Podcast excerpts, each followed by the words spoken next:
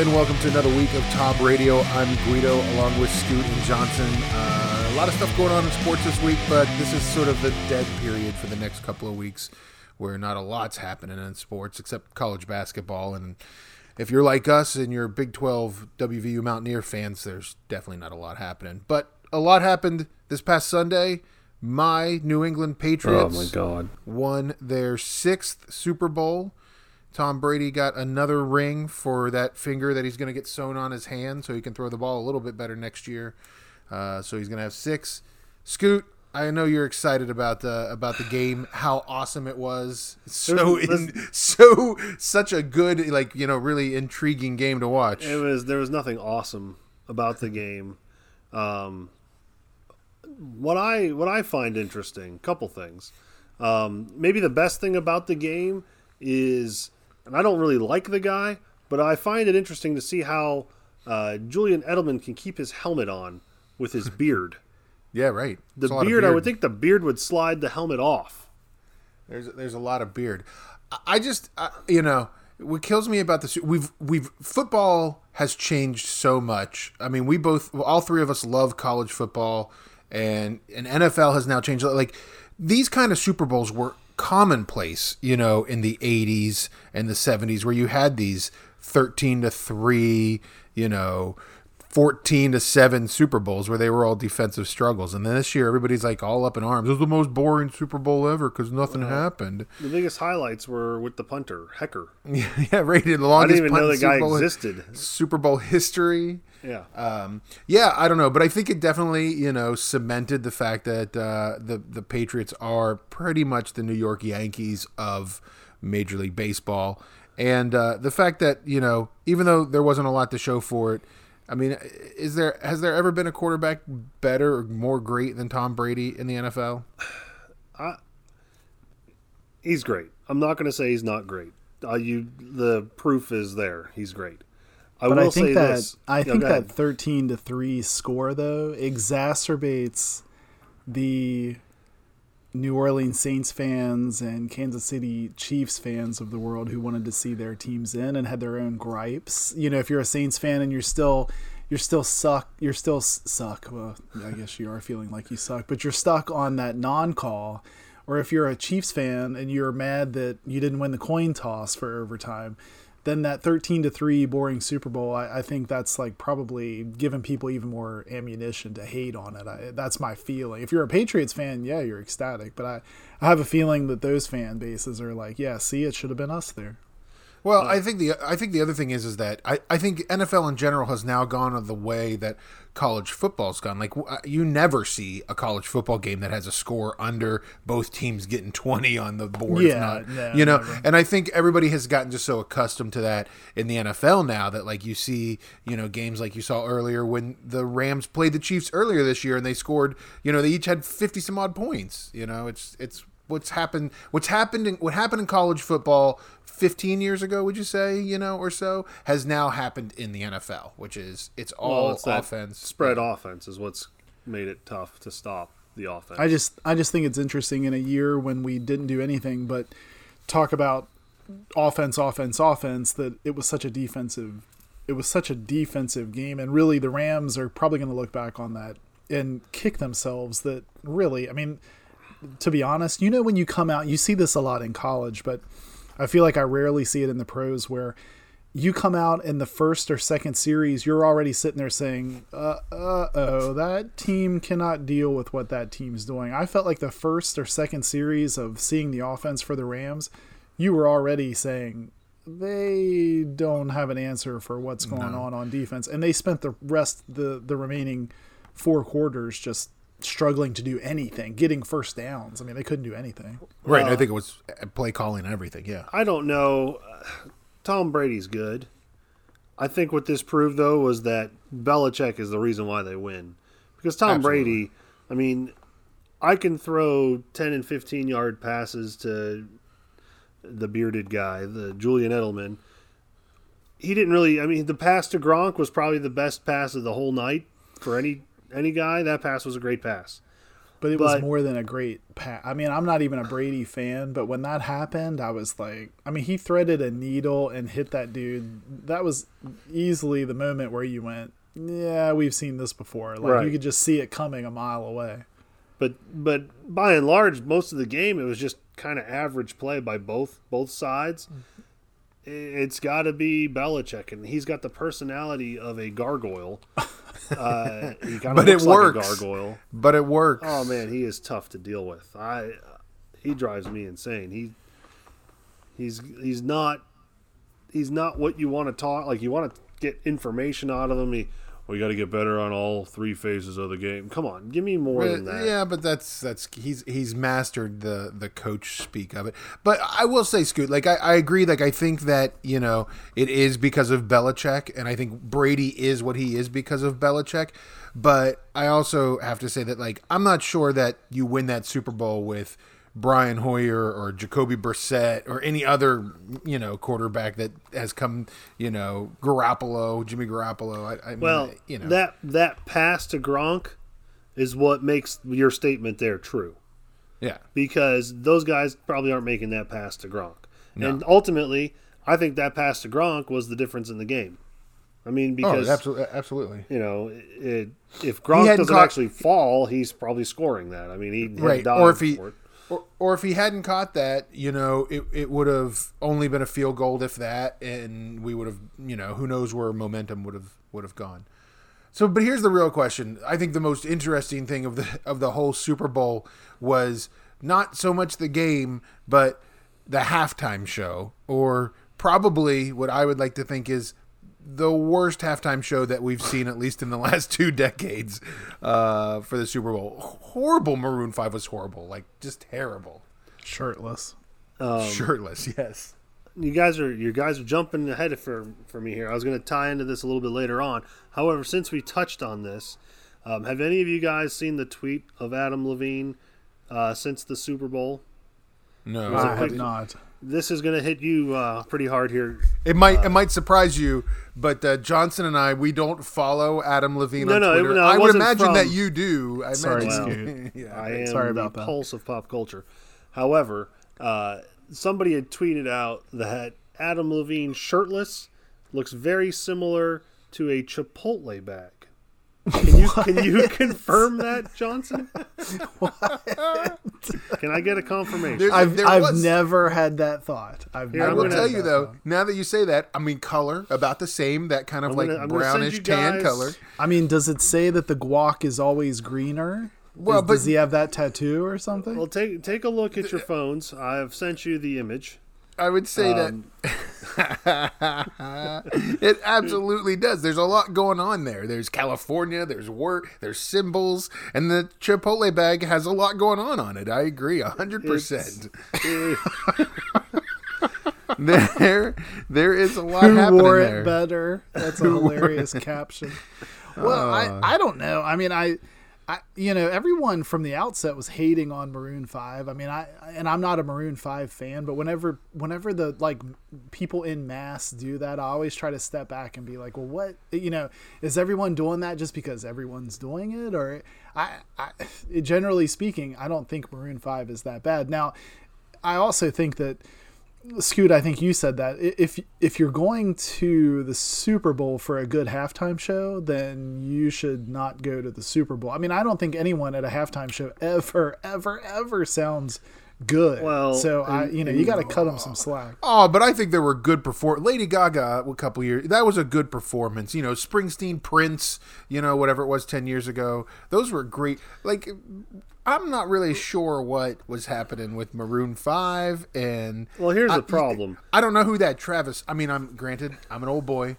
This Travis Scott guy, he sounds like somebody who's, like, you know, at the Gap checking me out. Like, he doesn't sound like that's not a rapper, but he's a rapper. And then, like, half the words he said were dumped by the network because they were obviously words that couldn't be said on TV. So it was like, yeah, now know. That I'll give you. Like, come on, you got to game plan that a little bit so it doesn't just seem ridiculous.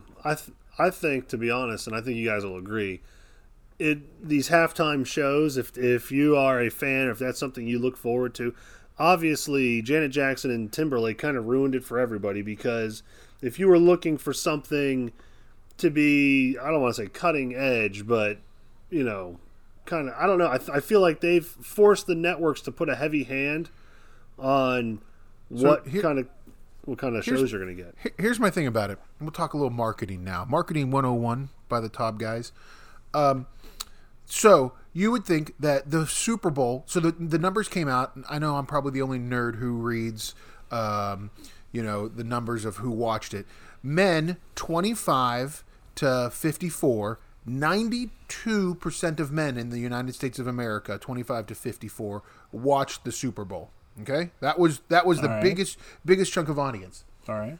I would guess that the vast majority of men, 25 to 54, are not really Maroon 5 fans, don't really care about Maroon 5 or whatever Pepsi was trying to sell during the Pepsi halftime show for Maroon 5. That's why I always thought that, like, doing a Springsteen or like a Pearl Jam, like a band that would, you know, our generation, we're the biggest spenders. The mid part of that group are going to be the biggest spenders. Market to us. Yeah, like, I'll give you that. Instead, Adam Levine is point. Yeah. Adam Levine is out there, you know, dancing with his shirt off. Looking like a Chipotle bag. Big boy comes out. Yeah, looking like a Chipotle bag. Big boy comes out in a caddy, which was cool, singing an Outkast song without Andre 3000, which was, you know. And how about that fur coat?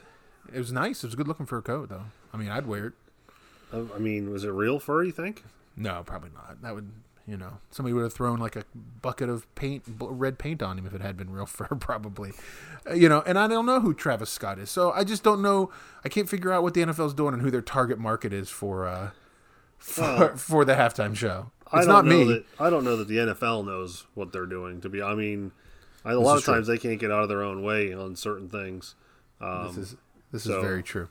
It's an interesting thing. Those halftime shows, and we'll talk a little bit more in our next segment about big shows like that, so I'll save some of that for later. But all right, overall the game itself, kind of a snoozer, but I mean, it does harken back to those old, you know 3 yards in a cloud of dust days, you know that you used to see in the commercial NFL. And I agree with most of the American public, had to be that NFL 100 best players or whatever it was called. Yeah, that was a great commercial because, you know, you're watching for the minute and a half, trying to recognize. You see Deion in there. You see it was Franco Harris. And you see all these guys. Yeah, Barry Sanders. One. I mean, yeah. That was pretty good. I liked that commercial. I liked the Game of Thrones Bud Light crossover commercial. I thought that was pretty funny. I don't get into medieval stuff, so I didn't really understand it. But okay, so it was good. You know, big season finale, final season of Game of Thrones is coming up, so I thought that was good. Yeah, it was not as an exciting of a Super Bowl, I think, as everybody was expecting. With 1,000 points, I mean, the over under was 57.5. We didn't get anywhere near that.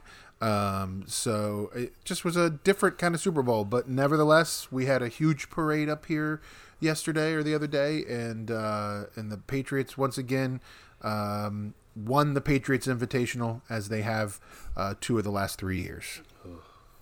So that's what you got, boys. We'll see you next February. We'll see you next February.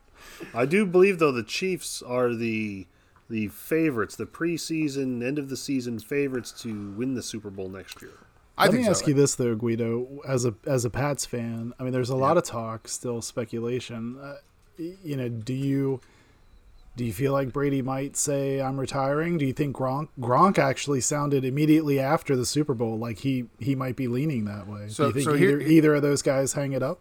No, I think, yes, I think Brady stays. I think Brady, when he says he wants to play to 45, I think unless something changes drastically, I think he'll keep playing. I think. But you have to admit, though, Gronk. I agree, but you have to admit, though, Gronk's comments were kind of interesting. Well, there's two things kind of playing a factor with Gronk.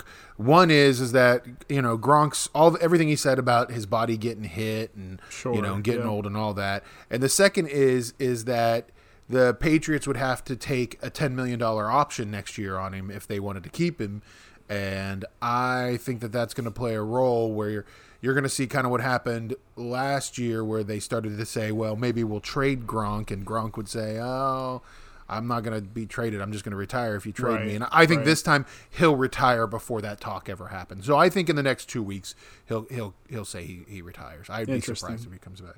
I kind of think the same. So we'll take a little break here. We'll come back and we'll see what Scoot's got on his mind about some food and music, because that's all Scoot ever really thinks about. So keep it tuned right here. We'll be right back in a minute on Tom Radio.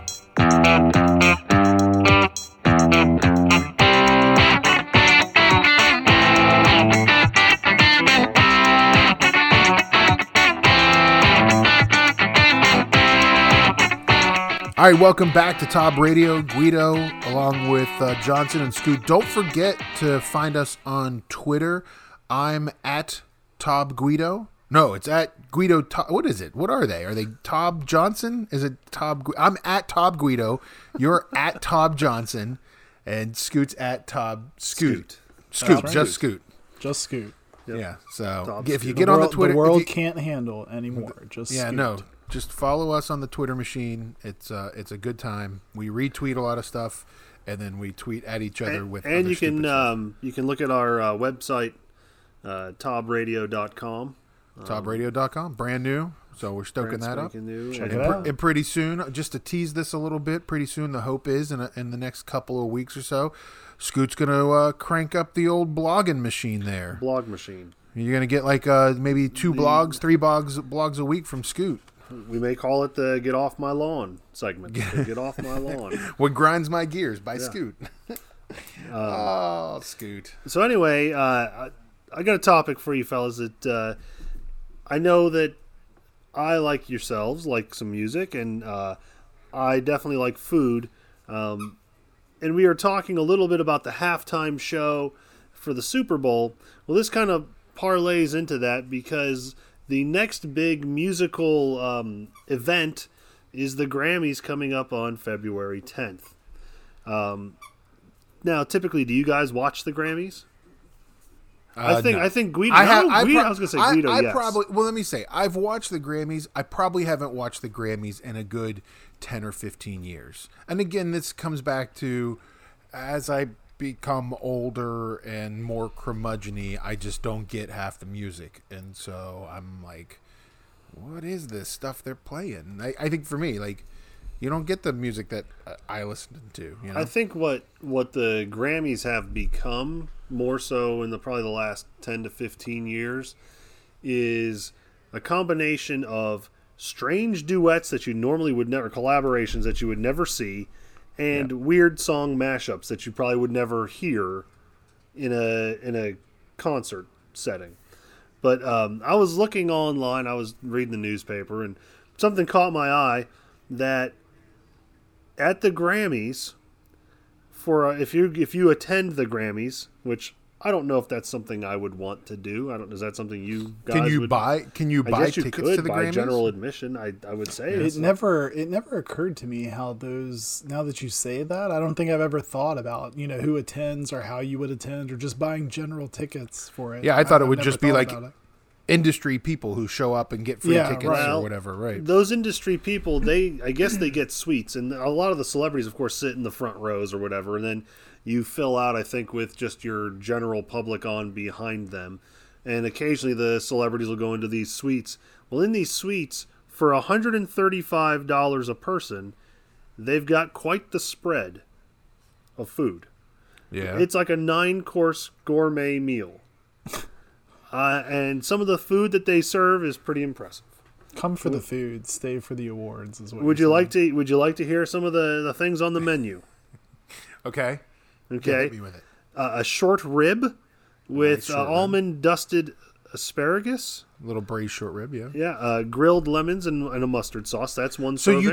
So you get like a meal. Like this is like it's not snacks. It's a dinner. No, it's like full on. Yeah, you're eating good. Maybe you'd like a 72-ounce porterhouse steak with sea salt encrusted mashed potatoes. Like, I guess I kind of imagined it. You know, I used to work in the music industry long time ago. I kind of imagined it like you'd walk in the back room and there'd be like a bucket of like popcorn chicken from KFC there. But no, this is like lobster mac and cheese, nice. Bacon mac and cheese, sushi, vegan chips, because you got to appeal to everybody. Vegan chips. Do you imagine that there's a guy like back there? He's like rolling the sushi. They have like a sushi cook. Oh, I'm sure they do. Sushi. Yeah, sushi chef. Yeah. So what? Like, so these are just all the VIPs get to do this. So like Lady Gaga, who's there, she gets to go have some braised short rib. Yeah. Before she goes on stage and performs. Popcorn, at the Grammys. Pretzels, and I saw a picture. They had what looked like a Bugles / Chex mix. Well, okay, so that's not very highbrow. That's kind of raise your hand if you've eaten a Bugle after second grade. Nobody eats Bugles. Nobody. Who goes and buy? You know, I think I actually think my kids had Bugles a couple of years or so ago. We bought them and they like loved them, and I was like, "Hey man, I haven't had a Bugle in forever." Like, what is it? Is it a corn chip? And kind of, it's kind of like a corn chip shaped in a cornucopia, or is it more like a corn Chex rolled up like that? Why do you want Tom Hanks and, you know, like A-listers eating your Bugles Chex mix? Oh no, it's bizarre. Like, come on, man. Dude, so, they also have artisanal beef jerky. Artisanal. Artisanal, you mean? Not artisanal. I would have said artisanal. Artisanal. That's an artisanal beef jerky you got. I don't know what that is. You just invented salad, a new word. Chicken sandwiches, smoked fish, fire roasted hummus. Johnson, that seems like that would be something you'd dig on. I'm all over that. Yeah. Macaroons. Are you familiar with the macaroon? They're like a sweet. It's like I think it's like a cookie. Cookie kind of sweet. Yeah. Yeah. Shrimp, assorted fruit, champagne. Here is the piece de resistance. Ice cubes with gramophones engraved in them. So you get your nice high-end ice cubes. And then, of course, your mixed beverages. So that is the spread for $135. You can get all of those items. All right, so I want to go back and talk about the performers, and we're going to do a little test here. We're going to have a little quiz show time. Yes. On Top Radio, I'm going to name performers. All right, and we're going to see if Johnson knows them and if Scoot knows them. All right, I want to see what you know. So I'll start easy. So Lady Gaga, we all know who Lady Gaga is, right? Sure, yeah, right. Okay, Mark Ronson. Yeah. Anybody? Okay. Yeah. Okay, you know who Mark Ronson is? I know Mark Ronson's the guy who made Bruno Mars famous, and he did a lot of stuff with Amy Winehouse back in the day. I know that. Travis Scott, who we've already made fun of on this podcast. I mean, I do now. Not bad. I did not. He's not bad. I didn't before that, but I do now. Okay. And like, I won't throw you the weird ones. Like, okay, gospel great Yolanda Adams. I don't expect any of us to. I mean, neither, unless you're a big gospel fan. What was the guy's? Franklin, something Franklin, Keith Franklin. Oh yeah, I remember. Yeah, he's another one of those. All right, so here we go. So this is one that I think you both will know. Post Malone? Yes. Sure. Okay. Oh, that guy, have you seen his tattoos? It's like, yeah, it's kind of crazy with the tattoo on the face. All right, here we go. Here's another one for you. Dan and Shay. Yes. No. Tequila is their big hit. Tequila. Okay, so is this like a hip-hop R&B? I know that song. It's like country crossover kind of stuff. Yeah. Okay. Let's see here. Who else we got? Shawn Mendes. Sure. Oh yeah. Sure. Come on. I don't know. Kids. I don't know this one. What? The kids like the Shawn Mendes. Oh yeah. Yeah. Oh yeah. It's just like a tweener kind of. Yeah. That's how I would describe it. Yeah. Okay. This is a good one. You guys don't know this one. Ricky Martin. Sure. So you go. Yeah. Living La Vida Loca. Is he still living La Vida Loca? Originally, he was in Menudo, by the way. Young Thug. Young Thug. I've heard of Young Thug. Camila Cabello. Cabello. Yeah. Man, you guys are because it's like Disney. She sings song about Havana. Yeah. Havana, ooh la la. I know. Again. I think that's my thing. I think I would know the songs. So like my wife listens to like the pop music channel on the car. So I think I would know some of the songs. I don't know any of these artists. Janelle Monáe? Yeah, see? And that one's tough. Her. Did I see that one? Maren Morris. Yes. Nope. She's country. Nope. Country. She's singer. Country. Yeah. All right. Little Big House. That's or Little country. Big Town. That's yep, country. That's big town, I don't know. Yeah. I just feel like I'm so detached from the Grammys now. Like I'm just, you know. I think part of your issue, maybe, Guido, is you kind of go down this indie rock little hole. Where Wilco's not playing the Grammys. You're going to the record store. You're lined up at your target market. You're lined up at the vinyl record store. These are things that you're not going to buy there. You're looking for something like a good Big Head Todd and the Monsters, or you're looking for.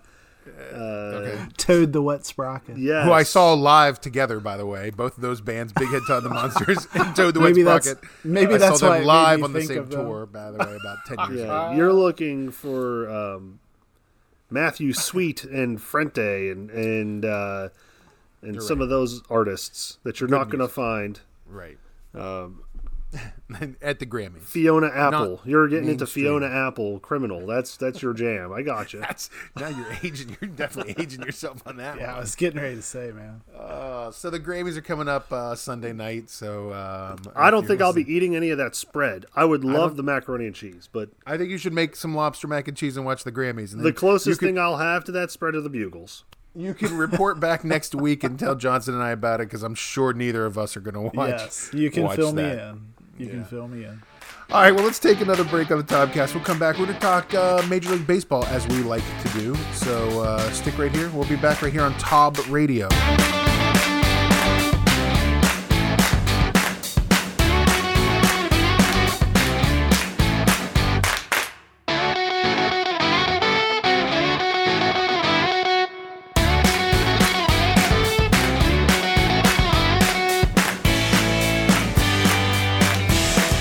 All right, welcome back to Tob Radio. Guido, along with Scoot and Johnson. Scoot's making funny faces on the Skype machine right now. Major League Baseball. So hot stove. So we're, you know, if you're listening to this when it posts, we're about 10 days out from pitchers and catchers reporting. We are a little under 20 days till first games start to show up for spring training, and. But they came out this week, or it came out, you know, a little bit here in the off season about some of the rule changes that they might try to push through over the next two, or you know, this year into the next like 3 or 4 years. And I got to be honest with you, they're gonna go back to this whole pace of play / time of game stuff that frustrates the hell out of me. I get it, like I get it. They need to stop talking about times of games. Like if games are 3 hours, games are 3 hours. Pace of play, I understand. They're two different things. Like pace of play is a pitcher who takes 25 minutes to throw a ball. You know, time of game. You know, if a pitcher's if they're picking up the pace and the game's still 3 hours, that just means a lot's happening in the game. But they're 100% back on this whole thing. So that's not how I feel like people talk about it, though. I'm glad you said it that way, but I don't feel like people make that distinction. You know, if I sit down and watch a basketball game that goes into overtime and maybe something I expected to be 2 hours becomes almost 3. If it's an awesome game, I don't complain. I don't leave complaining. I'm a basketball fan, you know, so baseball, I'm a baseball fan. If there's a lot of action, the total duration doesn't bother me. Now I will, you know, I do agree with the people that want to see the pace of play in some cases move quicker. I totally get that. And I think, here's the thing. I bought in when they started talking about it 5 years ago, and I'm 100% in. Let's have a pitch clock. I'm okay with a pitch clock. The fans don't notice it. It's set up and designed in the stadium, so it's not like a play clock in the NFL. They're not going to have it on the screen, or at least that's not the intent. The intent is just so that a pitcher doesn't, you know, futz around in between pitches so much. And I get it. I'm 100% in on that. But some of the other things that they're trying to do that are more time of game things, I completely disagree with. Do you have them so we could run down one by one, or are you just going to talk? You want to jump around? So let's run down. Here's one that is kind of more of a time of game than pace of play thing. They want to make a 3-batter minimum for pitchers. All right. Yeah. Okay.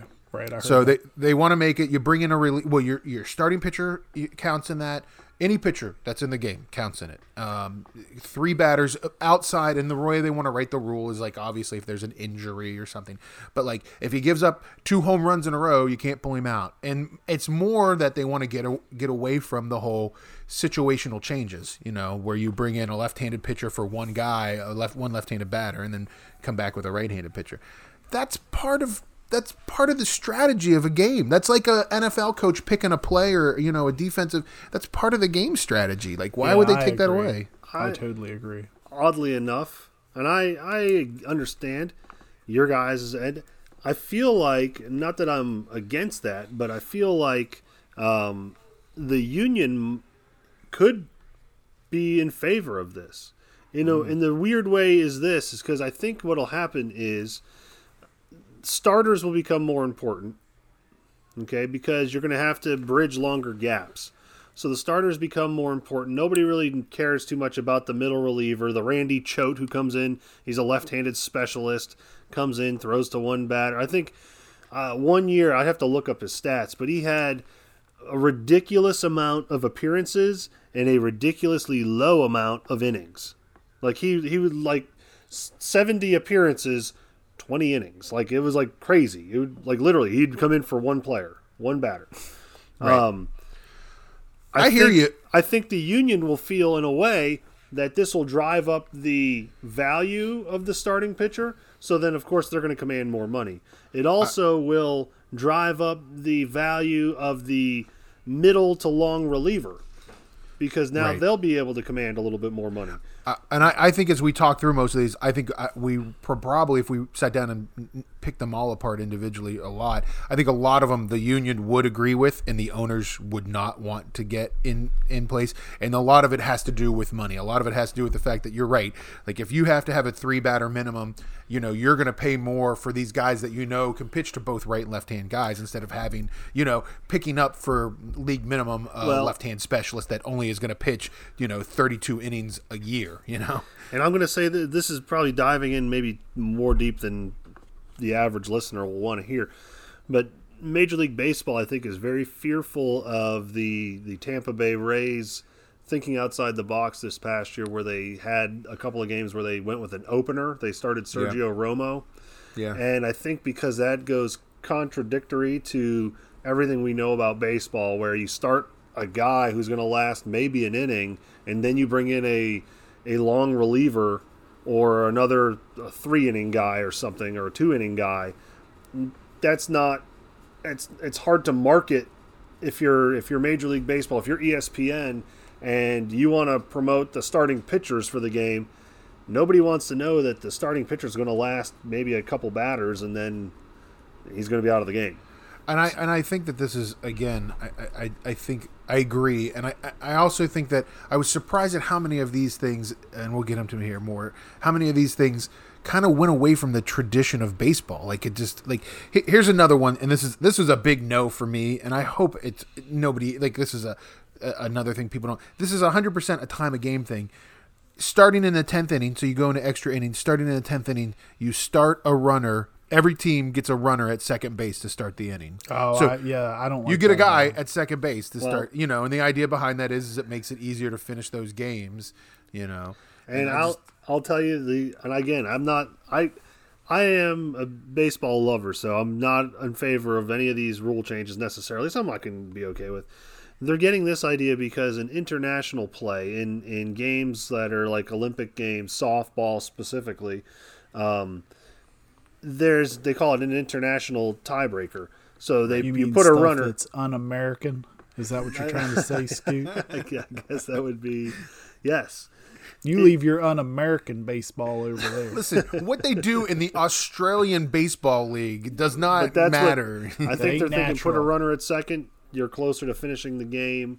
I know that the game lasts longer, but I think people are maybe more adrenalized in an 18-inning game than they are in a long 9-inning game. And that starts to feel gimmicky to me. Like don't do that to the game. Right. To me, it just has a gimmicky feel. I don't know how to describe it other than that. Like the other things, like the pitch clock and you know, some of the other rules that I read throughout, they don't feel gimmick. This type of thing feels like a new gimmick, and I don't this one stems 100%, I think, from, you know, Game 2 of the World Series this year, where the Red Sox and the Dodgers played 18 innings, and it was, you know, if you were on the East Coast, if you live in Boston like I do, and you were trying to stay up for the game, it didn't finish until like 3 in the morning. Well, so that's I get it. 9 o'clock. Start the game at 7, and that's a whole other. That's a whole other argument. Don't even start it at 7. I mean. Don't manage this whole process by a few outliers. Okay, it happened, big deal. Let's not change the whole game because of an outlier scenario. I mean, that's going to happen. It doesn't dampen anything for me. To me, it's forever now. We'll go remember that game too. The World Series. I mean, that's cool. That is true. You know, that is true. It's history. I will agree though with you, Scoot, on these game times, and every NFL's the only one who gets it right. These game times for championship games at 8 o'clock at night are so ridiculous, and I know it's because of people on the West Coast and they don't want to be watching games at 3 in the afternoon. But like, if you're here on the East Coast and you have a 6-year-old kid who likes baseball, and you know, and it's like. The game first pitch isn't until 8:15 or 8:13. It's ridiculous. It's crazy. Anyway, moving on, they want to reduce mound visits again. So we're at 6 mound visits now a game in the current rule. They want in 2019 this season, they want to reduce it to 4 mound visits per game, and by 2020 reduce it to 3 mound visits per game. Now, oddly enough, I am totally against this. Which I've been in favor of the other things not in favor, but okay with.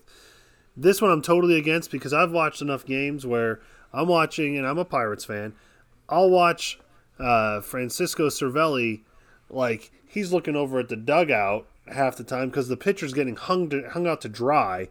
Right. And he needs to be talked to, and Cervelli's trying to, like, manage how many visits he can make to the mound because some catchers, more so than others, Cervelli being one of those guys, is more I think I see him, and a lot of people see him more of a pitcher manager more so than an offensive catcher or a guy that, you know, I think he does a better job managing the pitching staffs, and that's, he's a verbal guy. So, and again, as the position that I, agreeing with you, Scoot, is the position that I played when I played baseball, it's the same thing. Like, you need to, there is a point where the tempo needs to be slowed down, the pitcher needs to get his head back, and you need to have that visit. I didn't like the 6 when they said it. I understood why they went to it. I can't imagine 3 visits a game, like 3 mound visits a game is ridiculous. Like, right. It's crazy. Well, let's say you use 2 early, right? Right. You got a guy that's sort of struggling, sort of not. Do we say, well, let's just see if we can get through the inning? And he just, you know, like, that's just crazy. And now he's got to face 3 batters. Right. So those are sort of the big time of game things. Now, can I ask you specifically about one that I was like, oh, I hate that. Okay, sure. And that was the one that I read. I think it was limiting the number of pitchers you were allowed to have on the roster. Yeah. So a lot of roster change ideas have come up.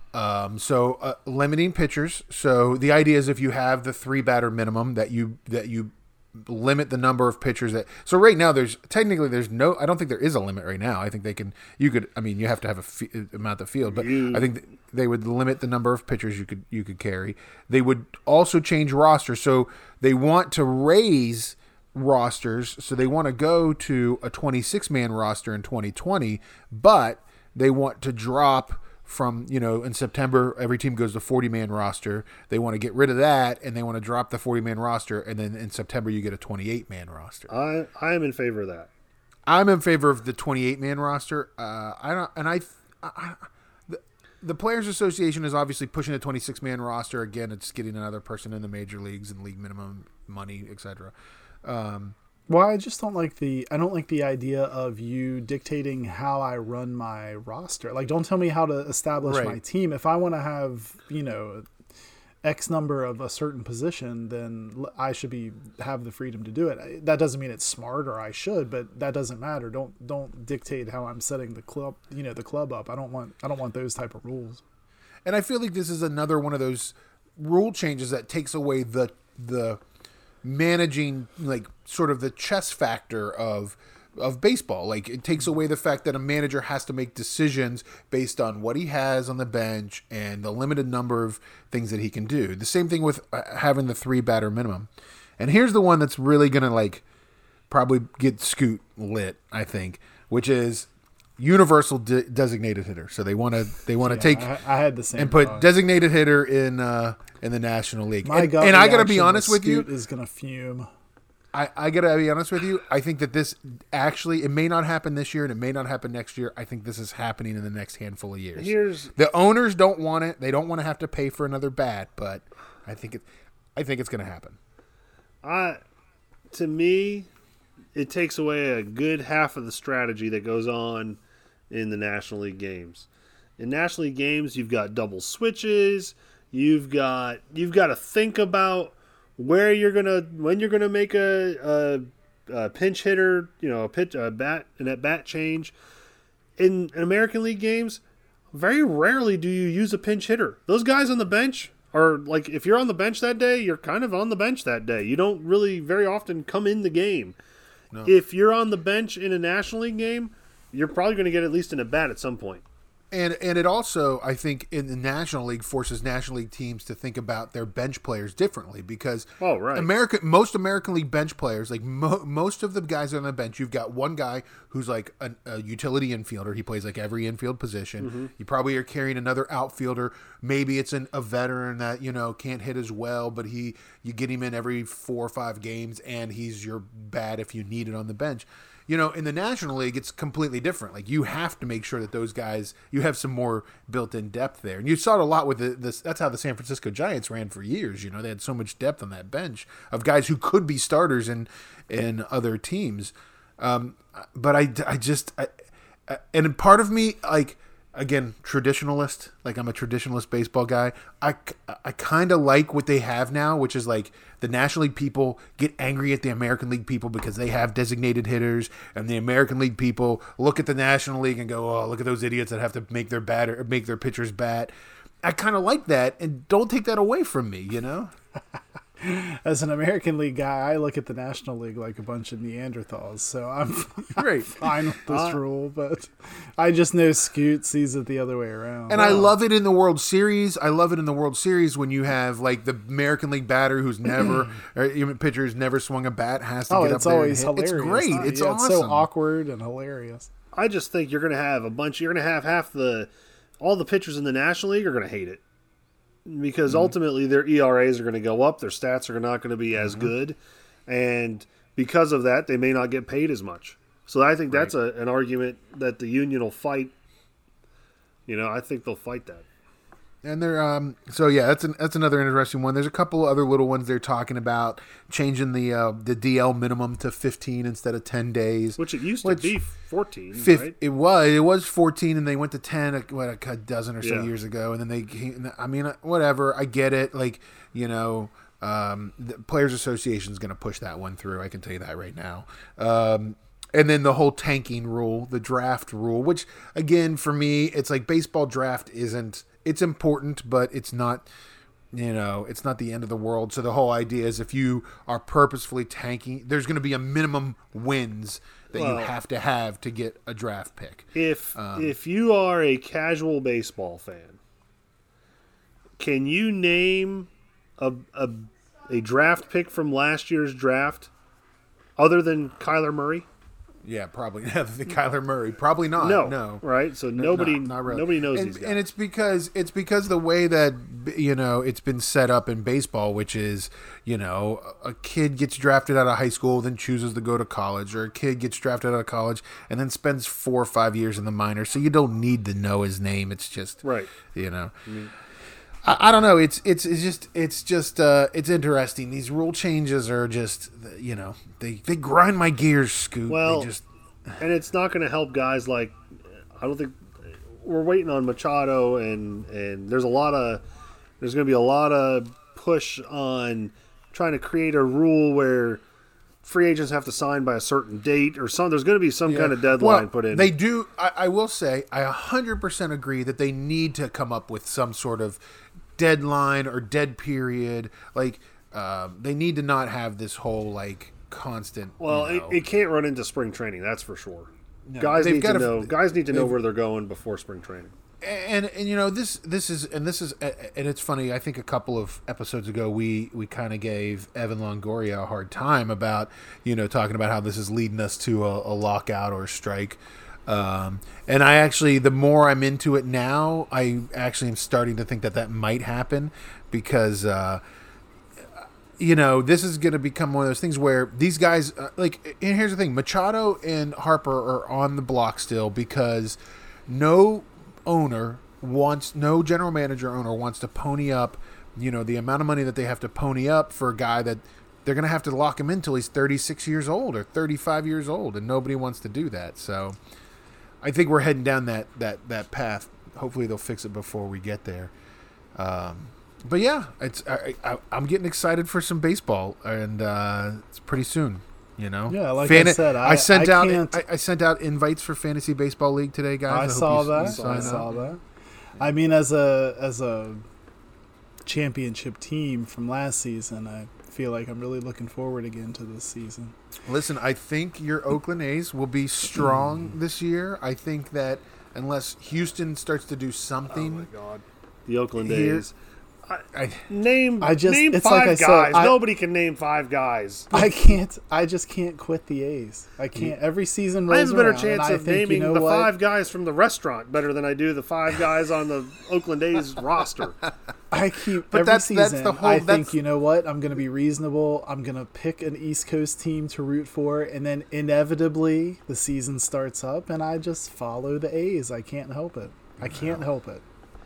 Well, out of the three of us, he makes fun of the Oakland A's. I'll have your back on it. Out of the three of us, your team has the best chance of making it to the postseason. So my Baltimore Orioles aren't going to do very well. No, Scoot, I'm not sure what's happening in Pittsburgh, but it's not pretty. Not much is happening. The Orioles are the logical choice for me, Guido, but I just don't know how you do it. It just looks so miserable. It's been a life. It's a lifetime. It's a lifetime of it, you know, the ups and downs.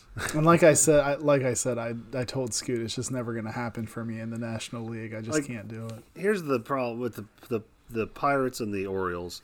When you go to the stadium because you've got former players who run grills in the concourses, and that's one of the perks of going to the stadium, that's a problem. Yep. Like, I've got a picture with Bug Powell. Yep. He had a little barbecue, you know, bean stand. I got a picture with me and Boog. Then if you go to a Pirates game, you can go see, what is his name? He's the catcher, Manny Sanguillan. He's got his own little barbecue stand out in left center field. Sometimes he sits in a leather chair there, and you can get autographs from him. I mean, come on. You know what? Beautiful ballpark. You and I see that's the thing that we have over Johnson and his Oakland Athletics. We've got beautiful ballparks to go to. He's got the Coliseum. He's got sewage. Have you seen though the some of the proposals for a new ballpark in Oakland? Pretty interesting.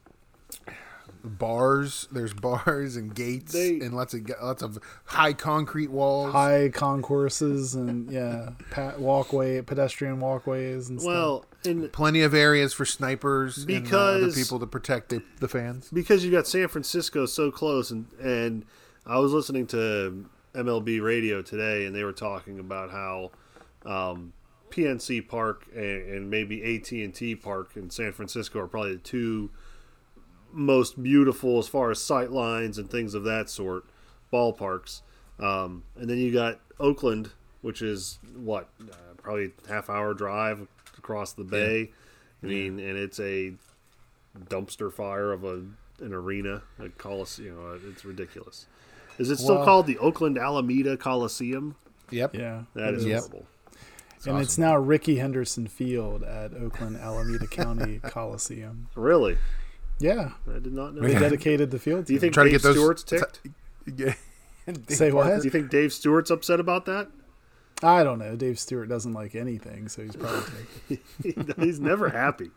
Oh my God, he's never happy. So that's baseball. The hot stove continues to heat up. Spring training starts soon. I'll be excited. I've got my my spring training trip planned. So, will there be any new Chinese jerseys? No new Chinese jerseys this year. No, we're sticking with the ones I got. Are they threadbare, or are they? They're still there. Up? They're still holding up. They're not. Hey, listen, man, it's a deal. It's a steal. I probably would have wiped my backside with the Chris Davis one a long time ago. Yeah, I'm close to it. So, all right. Well, let's take a break here at Top Radio. We'll come back and we'll finish things up with open segment and see what's happening in the world right here on Top Radio.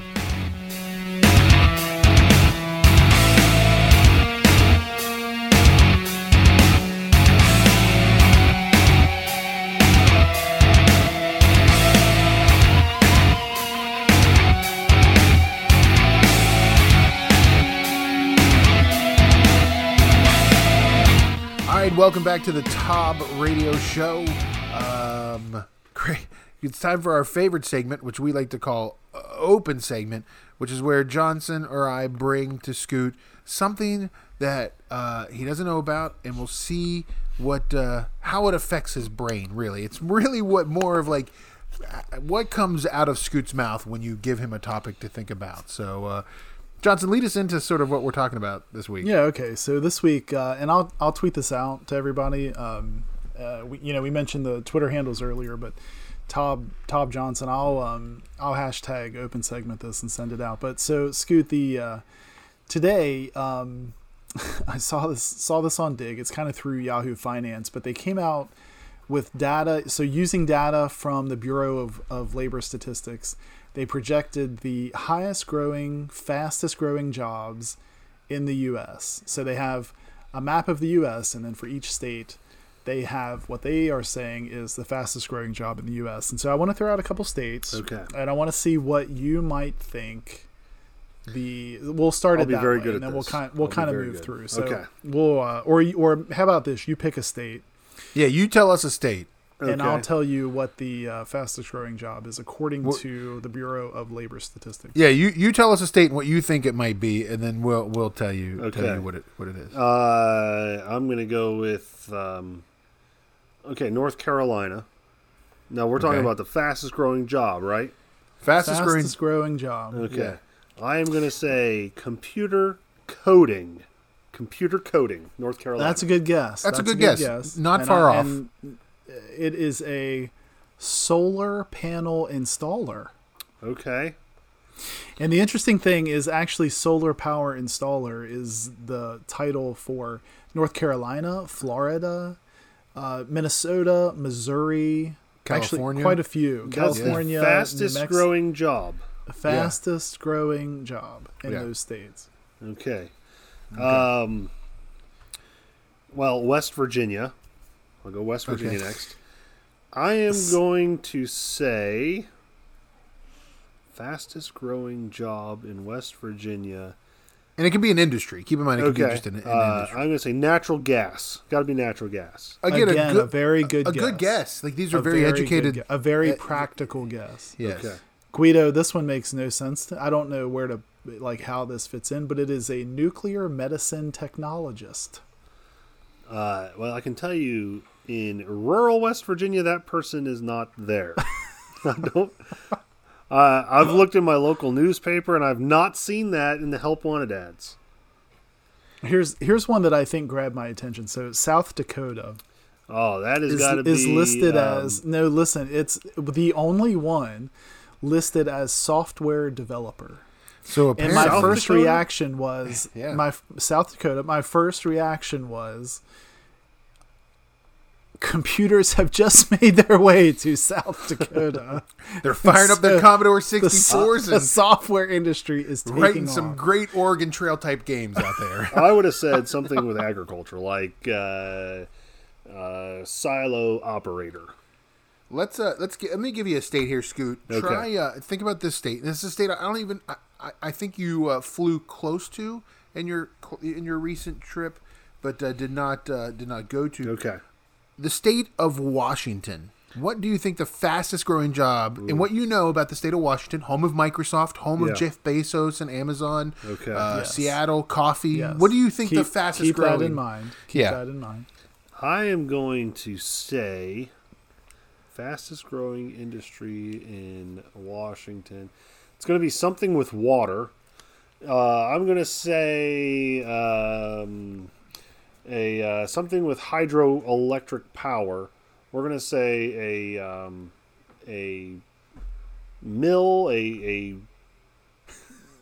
water mill engineer. No.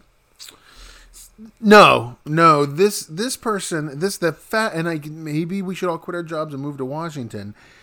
A mobile home installer. Mobile home installer, Scoot. That's mobile home fastest installer. Listen, I'm going to tell you something. Apparently a downturn in jobs at Microsoft, perhaps? I don't know that that's a draw to people from outside of Washington. Feel like it's not. Hey, guess what? We are putting together some mobile homes. Come on out. I just don't think that's a draw. That is not an industry that I would flaunt. Another one that catches my attention, Maryland, and I feel like this one is a direct correlation to their having the DC area in their proximity. Yes, desk clerk. That's the fastest growing. Listen, there are days got a lot of desks. Need to clerk them. What do you got? A lot of desks. Get some clerks in. What do you do as a desk clerk? I don't know. I don't know what you're doing, Guido. Frozen? How about let's see. We were saying Vermont, right? You said something about Vermont? Guido said he didn't understand the one from Vermont. Cargo and freight agent. I don't understand. Like do they border water? Yeah, no, not really. I feel like maybe that has something to do with Canada. Canada. Did you? What about Georgia? Did we do Georgia yet? Did we talk about Georgia yet? I don't think we talked about Georgia. Would that be guess Georgia? You're never gonna get there. Peanut. I don't know how. Shucker. Peanut shucker. Fast. Costume attendant. I have no idea what that is. Like, I don't even know what that is. And what in Georgia is driving up the need for costumes? You know what that... Okay, so here's what that might be. And, like, I don't know. This is totally spitballing off the cup. Georgia has had a big push in the film industry in the past couple of years. They had a lot of tax credits for the film industry. So maybe that's what that is? Costume? No, that's good. Costume in the film industry? I can see that. Yeah. Makes sense. Yeah. I don't know. Some of these, man, are just... kind of out there and crazy. I would say Connecticut. Can I guess Connecticut? All right, sure. I'm going to say a moving van or moving truck worker. Like two guys in a truck? Yeah. Because people are moving out of Connecticut. Aerospace engineer. Oh, that makes sense. That does make sense. Connecticut, known for its aerospace. Pratt and Whitney engines for airplanes are made there. And there's also Sikorsky helicopters are made there. But I wouldn't think that that's the fastest growing. Guido, what do you think about? So New York also grabs my attention. And again, I this one, it does make sense to me because of recent law changes in the state of New York. Okay. Which has allowed more of this to happen. A lot of weird background info. This one does make sense to me. Scoot, what do you think the largest growing industry or largest growing job right now in what industry in New York it is? New York. State of New York. State of New York. Ooh, I don't even know what they do there. I am going to say... You said something about taxes. I'm going to say house flipper. House flipper. Almar Industries. I'm going to say the gambling industry is. There's a lot of growth in the gambling industry, and that's like a card dealer. Would a card? They've dealer? Legalized more. They've allowed more. I think they've allowed more casinos to open. Do they go with the Native American? Do they go like the reservations like Connecticut does, or is it?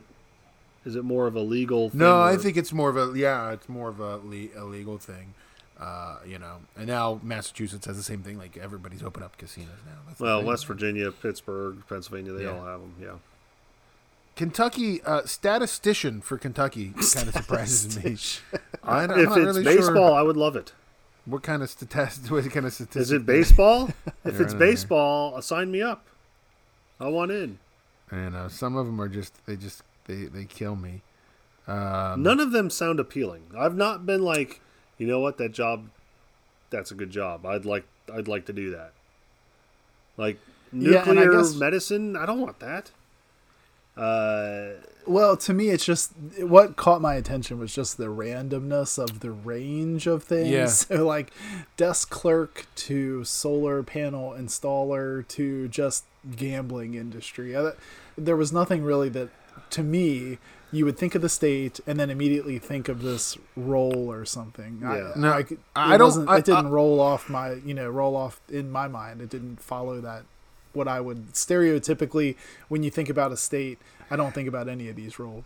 I think Washington State probably is my favorite with the mobile home installer. But my second favorite, which I don't think we've mentioned yet, is Indiana.